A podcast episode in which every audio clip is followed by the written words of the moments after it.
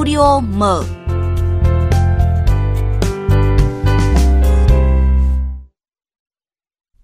Thưa quý vị, thưa các bạn, thời gian gần đây không ít các ứng dụng diễn đàn mạng xã hội kênh video trên internet đã xuất hiện các bài viết clip, hình ảnh gắn mác dành cho trẻ em nhưng lại mang nội dung không có tính giáo dục phản cảm.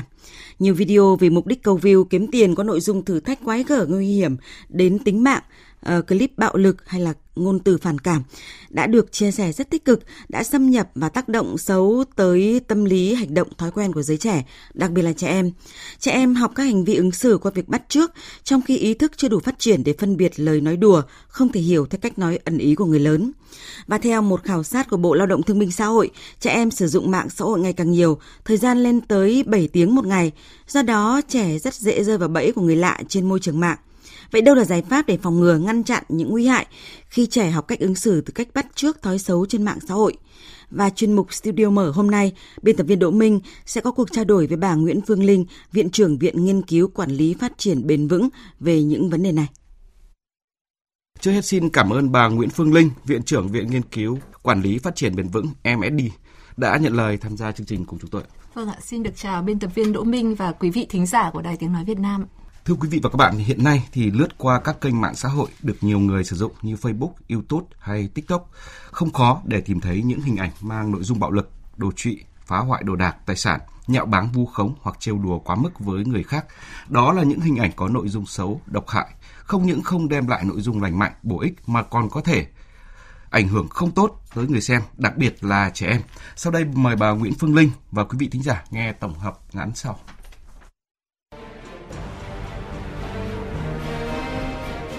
16 tháng 11, Công an tỉnh Quảng Nam ra quyết định xử phạt hành chính một cá nhân về hành vi tự ý sử dụng hình ảnh thông tin cá nhân của người khác để đăng tải lên mạng xã hội. Trước đó, lực lượng công an phát hiện trên mạng xã hội Facebook đăng tải bài viết kèm theo hình ảnh của cháu bé 5 tuổi là nạn nhân của vụ án giết người xảy ra tại huyện Quế Sơn vào ngày 20 tháng 10, gây bức xúc cho gia đình cháu bé và nhân dân trên địa bàn. Mới đây ngày 8 tháng 11, vụ hai nữ sinh ở Quảng Trị đã vây đánh lột quần áo một nữ sinh lớp 6. Tại thời điểm xảy ra sự việc có nhiều học sinh chứng kiến nhưng không tham gia can ngăn mà cười đùa, chửi tục và một số còn dùng điện thoại quay lại sự việc khiến nhiều người dân bức xúc, lo lắng về sự thờ ơ, vô cảm của các em học sinh. Trước đó, dư luận bức xúc về hình ảnh phản cảm bé trai và bé gái hôn nhau trước sự hú hét của nhiều người xung quanh khi tham gia trò chơi ghép đôi được một nhóm thanh niên tổ chức ở phố đi bộ thành phố Vinh, tỉnh Nghệ An, được quay lại và đăng tải lên mạng xã hội. Nhiều bậc phụ huynh đã tỏ ra bức xúc với một kênh YouTube chuyên đăng tải các video có tiêu đề dễ gây hiểu lầm cho trẻ nhỏ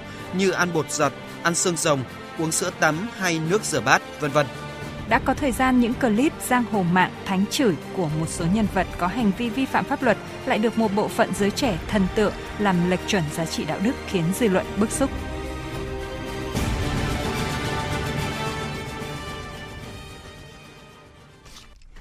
Vâng, những nội dung bạo lực nguy hiểm đối với trẻ em trên môi trường mạng hiện là vấn đề đáng báo động. Thưa bà Nguyễn Phương Linh, những nội dung phản cảm trên các nền tảng xã hội qua phần tổng hợp vừa rồi thì sẽ tác động và ảnh hưởng như thế nào đối với nhận thức cũng như hành động của trẻ em ạ? Vâng, thực ra thì chúng ta cũng phải công nhận rằng là uh, các cái thông tin ở trên mạng ấy thì mang lại cả những cái điều tốt đẹp, những cái cơ hội cho trẻ để được học tập,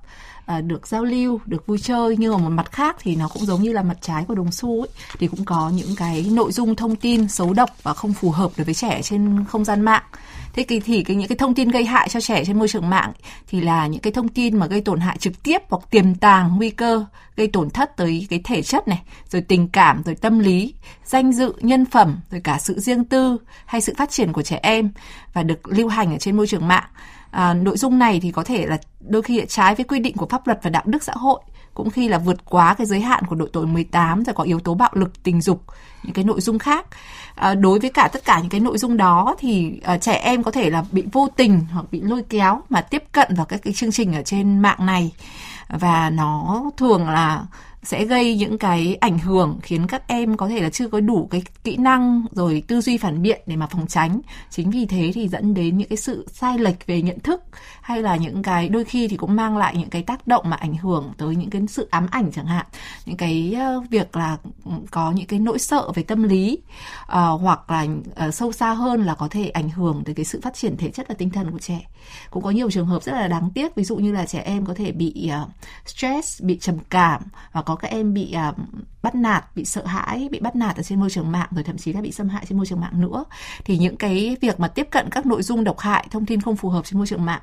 thì trước mắt là gây cho cái việc lệch lạc về nhận thức nhưng về lâu dài cũng sẽ ảnh hưởng đến cái sự phát triển về thể chất và tinh thần của trẻ. Vâng như vậy là trẻ em tiếp xúc hoặc là xem những các cái video độc hại không những ảnh hưởng đến thể chất cũng như là sức khỏe tư tưởng thậm chí trẻ em còn học theo các cái video độc hại dẫn tới những cái tai nạn đáng tiếc không phải là hiếm đúng không ạ? Vâng. đã xảy ra những cái vụ việc đau lòng thương tâm khi trẻ em học và làm theo các video trên mạng xã hội như tại thành phố Hồ Chí Minh một bé gái 5 tuổi đã tử vong vì học và làm theo trò treo cổ xem YouTube. Bà Nguyễn Phương Linh bà nhận định như thế nào về cái thực trạng này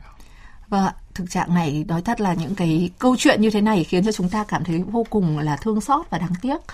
Ờ, và à, thực sự là khi mà ừ, là một người mà làm cha làm mẹ cũng có những cái con ở độ tuổi nhỏ thì thường là bố mẹ sẽ thường là sẽ cảm thấy rất là lo sợ và muốn là con cách ly luôn khỏi cái môi trường mạng nhưng thực tế thì chúng ta biết đấy là con em của chúng ta sinh ra trong thời đại công nghệ số rồi rất là khó để mà có thể uh, tránh khỏi việc là sẽ tiếp cận với môi trường mạng trực tiếp hay là gián tiếp.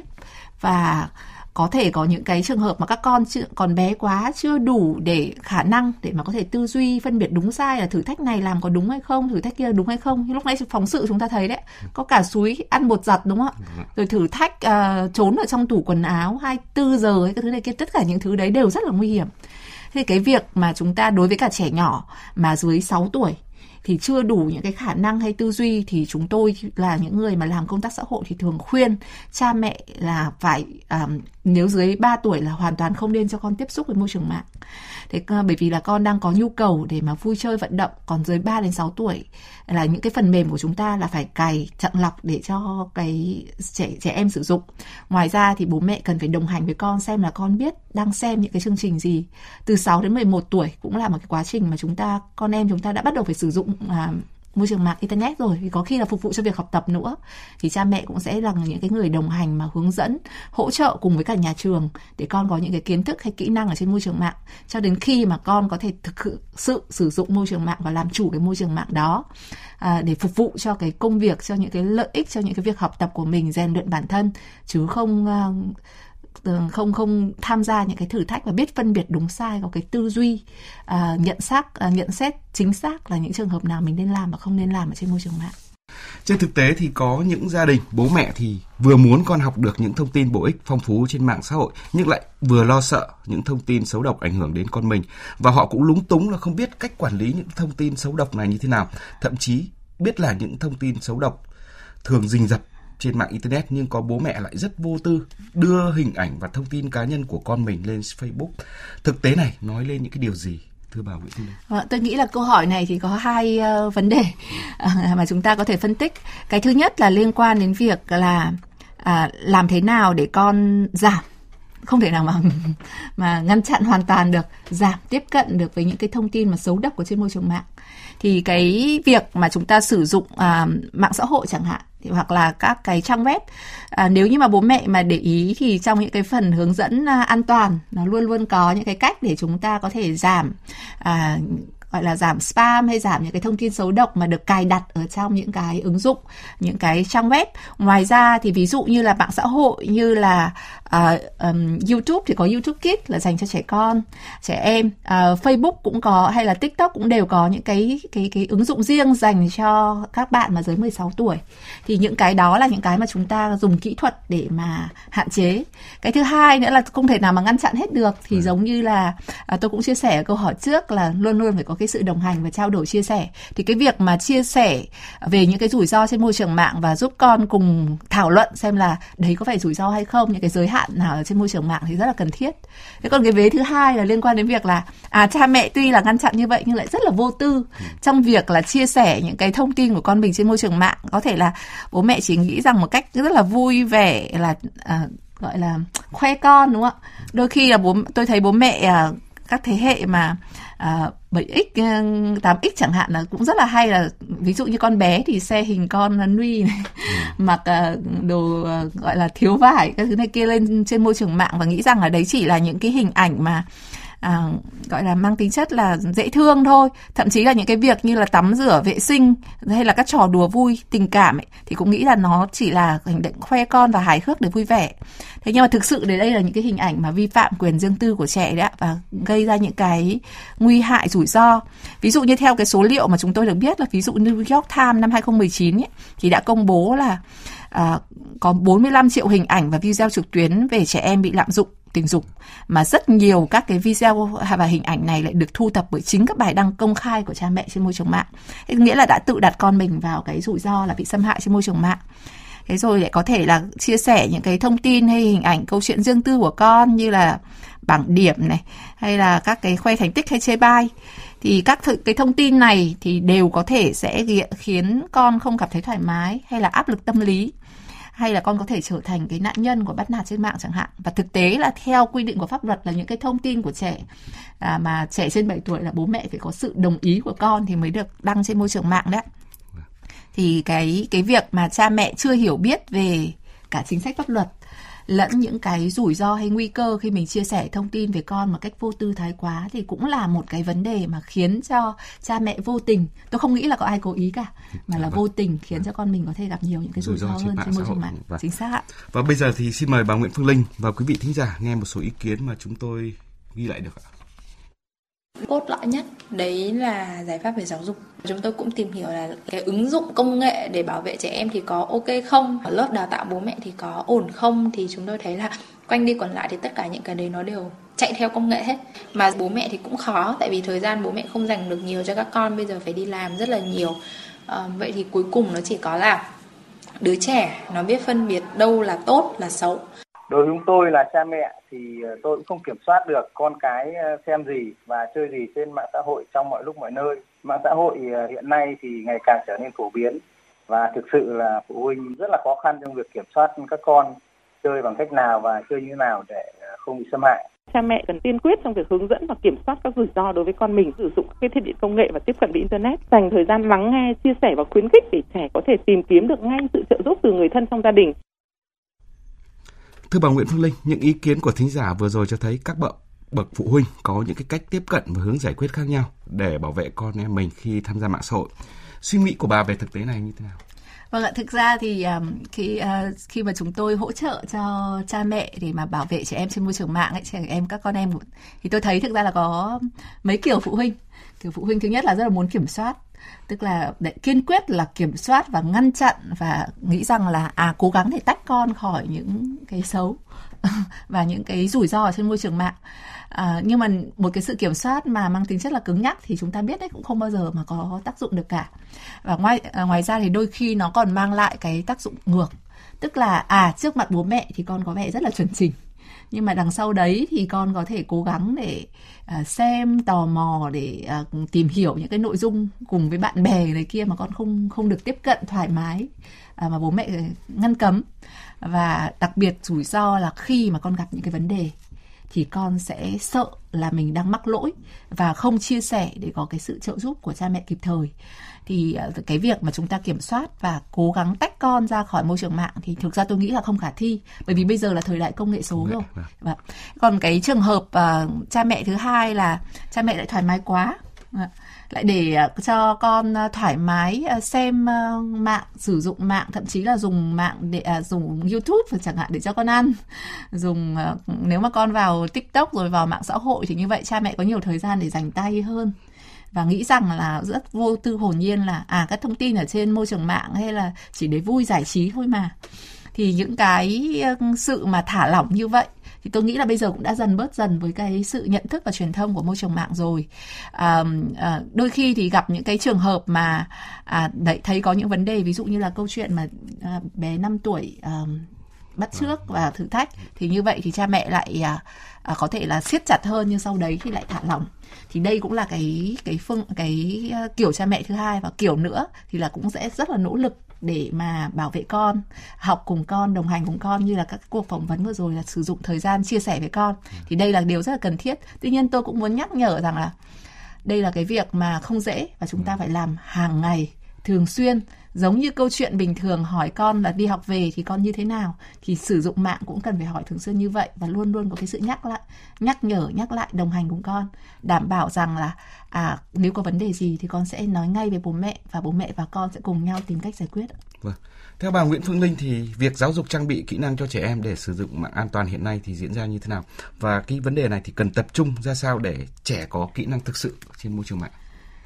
Ờ, tôi nghĩ rằng là à, hiện giờ thì với những à, chủ trương à, của à, Bộ Giáo dục rồi những cái chương trình quốc gia liên quan tới bảo vệ trẻ em trên môi trường mạng rồi luật à, các cái chương trình quốc gia vì trẻ em thì cũng quan tâm nhiều đến việc bảo vệ trẻ em trên môi trường mạng nhiều hơn. Thế nên là các trường thì đều có rất nhiều trường có những cái chương trình mà tuyên truyền về giáo dục công dân số và chúng tôi cũng được cơ hội để mà tham gia cũng rất là nhiều trường thậm chí là tập huấn cho giáo viên soạn thảo những cái đề án để mà à, có thể đồng hành cùng với cả con em ở trên môi trường mạng dành cho cả phụ huynh lẫn giáo viên. Tuy nhiên thì tôi nghĩ là cái việc mà trẻ em Việt Nam vẫn còn thiếu rất là nhiều những cái kỹ năng số căn bản à, nhận thức được tất cả à, hiểu internet là gì? Những cái đặc tính của internet à, những cái rủi ro mà các em có thể gặp phải và đặc biệt là cái cách mà chúng ta có thể xử lý tình huống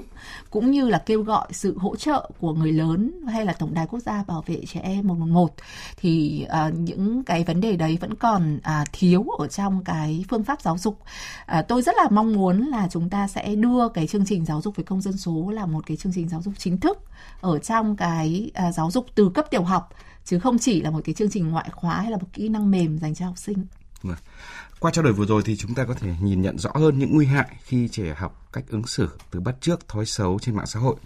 Như vậy thì mỗi cơ quan đơn vị trong phạm vi chức năng nhiệm vụ của mình, đặc biệt là các bậc phụ huynh cần phải thay đổi nhận thức tư duy về quản lý hướng dẫn đào tạo cho trẻ về nhiều mặt để tạo cho trẻ có cái thói quen cũng như là kỹ năng sử dụng mạng xã hội vừa hiệu quả vừa an toàn đúng không ạ? À, trước khi tiếp tục cuộc trao đổi thì chúng tôi mời quý vị thính giả nghe một phóng sự ngắn sau. Theo khảo sát của Bộ Lao động Thương binh Xã hội, trẻ em sử dụng mạng xã hội ngày càng nhiều, thời gian lên đến 5 đến 7 tiếng một ngày. Do đó trẻ rất dễ rơi vào bẫy của người lạ trên mạng. Cũng theo kết quả khảo sát này, chỉ 36% trẻ em, hầu hết ở độ tuổi 16-17, được dạy về việc đảm bảo an toàn trên mạng. Trong khi đó, với tốc độ bùng nổ của thời đại công nghệ số, kéo theo sự phát triển của các trang mạng xã hội với đủ các chiêu trò nhằm mục đích câu view kiếm tiền, khiến clip phản cảm, phản giáo dục xuất hiện ngày càng nhiều – Đối tượng được nhắm tới thường là trẻ em từ 8 đến 16 tuổi. Đây là lứa tuổi tò mò và chưa trưởng thành về nhận thức, nên khi xem những clip này, nhiều em chưa phân biệt được đúng sai, dễ dẫn đến suy nghĩ lệch lạc, lệch chuẩn. Một số em còn bắt chước làm theo rất nguy hiểm. Đại tá Phan Mạnh Trường, Phó Cục trưởng Cục Cảnh sát Hình sự Bộ Công an, phân tích. Ví dụ một trẻ em ở ngoài xã hội mà bị xâm hại có thể chỉ một vài người chứng kiến thôi. Nhưng một khi đã trên môi trường mạng hoặc bị đưa lên môi trường mạng thì cái hậu quả của nó rất là lớn hậu quả thậm chí là cả một cuộc đời. Tại vì rồi đã được đưa lên mạng rồi, không bao giờ chúng ta có thể triệt tiêu hoàn toàn cái nội dung ấy được. Nếu nó đã được copy, sao chép qua nhiều trang, nhiều người, không bao giờ chúng ta triệt tiêu được. Tức là có thể những cái hình ảnh ấy sẽ bị mang lên suốt cả một cuộc đời này, thậm chí đến kể cả thế hệ sau này nữa. Hai nữa là một hiện tượng như thế thôi thì rất nhiều người cùng một lúc có thể xem được. Mà chúng ta cũng phải xác định rằng là cái em bé bị xâm hại ở trên mạng ấy, thì bản thân em đã là nạn nhân rồi. Nhưng những trẻ em mà bị xem những cái đó cũng, đấy cũng là bị xâm hại. Ông Nguyễn Tuấn Anh, Viện Nghiên cứu Thanh niên cho rằng. Có rất nhiều các em là có cái cảm giác là bị cô đơn hoặc là sau khi dùng mạng internet thì ngại tiếp xúc với những người khác và các em chỉ muốn làm một mình mình trong cái thế giới của mình thôi và các em cảm thấy rằng là bản thân mình ờ, bị mặc cảm. Khi mà các em tiếp cận quá nhiều trên mạng xã hội người này người kia gia đình giàu có bố mẹ đưa đi chơi nước ngoài nước trong khi các em đang ờ, chưa được hình thành cái nhân cách ổn định của bản thân mà chúng ta vẫn đang có một cái ờ, tinh thần nhìn là nhìn vào người khác để đánh giá vào mình. Có khoảng 70,9% thiếu niên và trẻ em thì có dấu hiệu của trầm cảm. Và khi mà cái thời gian mà sử dụng mạng xã hội quá nhiều mà quên mất là chăm sóc bản thân thì lúc đó là cái sức khỏe của các bạn giảm sút mà nhiều khi các bạn không ý thức được cái điều đó Vâng, những hệ lụy thậm chí những di chứng suốt đời mà trẻ em có thể gặp phải do tác động tiêu cực của mạng xã hội như phóng sự vừa đề cập. Và để hạn chế những cái rủi ro nguy cơ này thì đối với trẻ em thì đã pháp luật cũng đã có nhiều luật để bảo vệ như luật trẻ em 2016, luật an ninh mạng. Trong đó luật an ninh mạng dành hẳn một điều quy định về bảo vệ trẻ em trên không gian mạng. Theo đó thì trẻ em có quyền được bảo vệ tiếp cận thông tin, tham gia hoạt động xã hội, vui chơi giải trí, giữ bí mật cá nhân, đời sống riêng tư và các quyền khác khi tham gia trên không gian mạng. Vậy thì điều này có tác dụng như thế nào đến việc bảo vệ trẻ em trên không gian mạng thưa bà Nguyễn Phương Linh? Vâng ạ, theo tôi thì với việc mà chúng ta có những cái chính sách pháp luật rất là tốt trong việc bảo vệ trẻ em ở trên không gian mạng ấy, thì à, vô cùng quan trọng rồi và nó là một cái nền tảng à, rất là tốt để chúng ta có thể thực sự là bảo vệ trẻ em cũng như là tạo điều kiện cho các em có thể phát huy tối đa những cái tiềm năng của mình. À, cái nền tảng pháp luật này thì nhưng mà nền tảng pháp luật này chỉ thực sự đi vào thực tiễn của cuộc sống. Nếu như mà mỗi người dân mỗi phụ huynh mỗi giáo viên mỗi trẻ em cũng có thể hiểu được những cái ý nghĩa tốt đẹp của à, những cái chính sách pháp luật nên là cái việc mà tuyên truyền chính sách pháp luật một cách gần gũi thân thiện đối với cả trẻ em với gia đình với nhà trường là vô cùng quan trọng. Và đặc biệt hơn hết là các em biết được quyền của mình cha mẹ hiểu được cách nào để vì lợi ích tốt nhất của trẻ và kêu gọi được cái sự trợ giúp của các cơ quan chức năng khi mà cần thiết ngoài những cái chính sách pháp luật ra thì chúng ta cũng không thể nào dựa vào các cơ quan nhà nước được đúng không ạ? Ừ. Thì bởi vì là để nuôi một đứa trẻ thì cần cả một làng thì chúng ta sẽ cần cái sự đồng hành của nhà trường rồi phụ huynh à, như là chúng ta cũng đã trao đổi ở trên và tôi cũng có nghĩ rằng là cái vấn vai trò của các cái công ty công nghệ liên quan đến việc là à chúng ta đã tạo ra cái nền tảng thì chúng ta cũng phải thúc đẩy và hỗ trợ cho những cái công dân những cái người sử dụng ở trên cái nền tảng công dân đấy số tương lai. và công dân số những cái uh, những cái quy tắc luật lệ rồi những cái cách thức những cái chương trình mà mang lại những cái thông điệp giáo dục tốt đẹp cho trẻ em thì vô cùng quan trọng. Và chúng ta cũng không quên là trẻ em của chúng ta là những công dân số thì thực ra chúng ta nói đến bảo vệ thì chúng ta cũng phải à, cố gắng nỗ lực là tin vào các em. Bởi vì các em cũng chính là những cái người chủ nhân tương lai và các em có thể là người làm chủ công nghệ. Thì hãy tin vào công dân số của chúng ta trao cho các em các kiến thức kỹ năng